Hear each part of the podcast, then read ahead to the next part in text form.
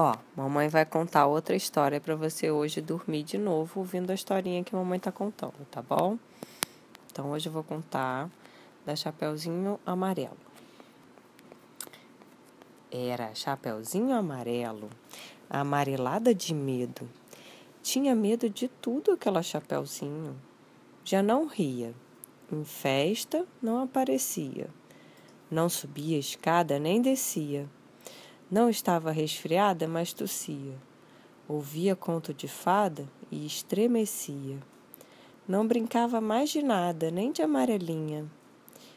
Tinha medo de trovão. Minhoca para ela era cobra. E nunca apanhava sol porque tinha medo da sombra. Não ia para fora para não se sujar, não tomava sopa para não ensopar, não tomava banho para não descolar, não falava nada para não engasgar. Não ficava em pé com medo de cair. Então vivia parada, deitada, mas sem dormir, com medo de pesadelo. Era Chapeuzinho Amarelo. E de todos os medos que tinha o medo mais que medonho, era o medo do tal do lobo.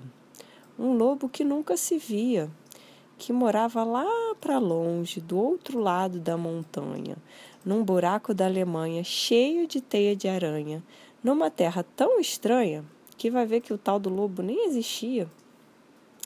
Mesmo assim, a Chapeuzinho tinha cada vez mais medo do medo, do medo, do medo de um dia encontrar um lobo. Um lobo que não existia. E a Chapeuzinho Amarelo, de tanto pensar no lobo, de tanto sonhar com o lobo, de tanto esperar o lobo, um dia topou com ele, que era assim: Carão de lobo, olhão de lobo, jeitão de lobo e principalmente um bocão tão grande que era capaz de comer duas avós, um caçador, rei, princesa, sete panelas de arroz e um chapéu de sobremesa. Mas o engraçado é que assim que encontrou o lobo, a Chapeuzinho Amarelo foi perdendo aquele medo. O medo do medo do medo, do medo de um dia encontrar o lobo foi ficando só com um pouco de medo daquele lobo.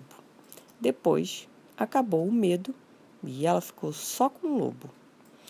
O lobo ficou chateado de ver aquela menina olhando para a cara dele, só que sem o medo dele.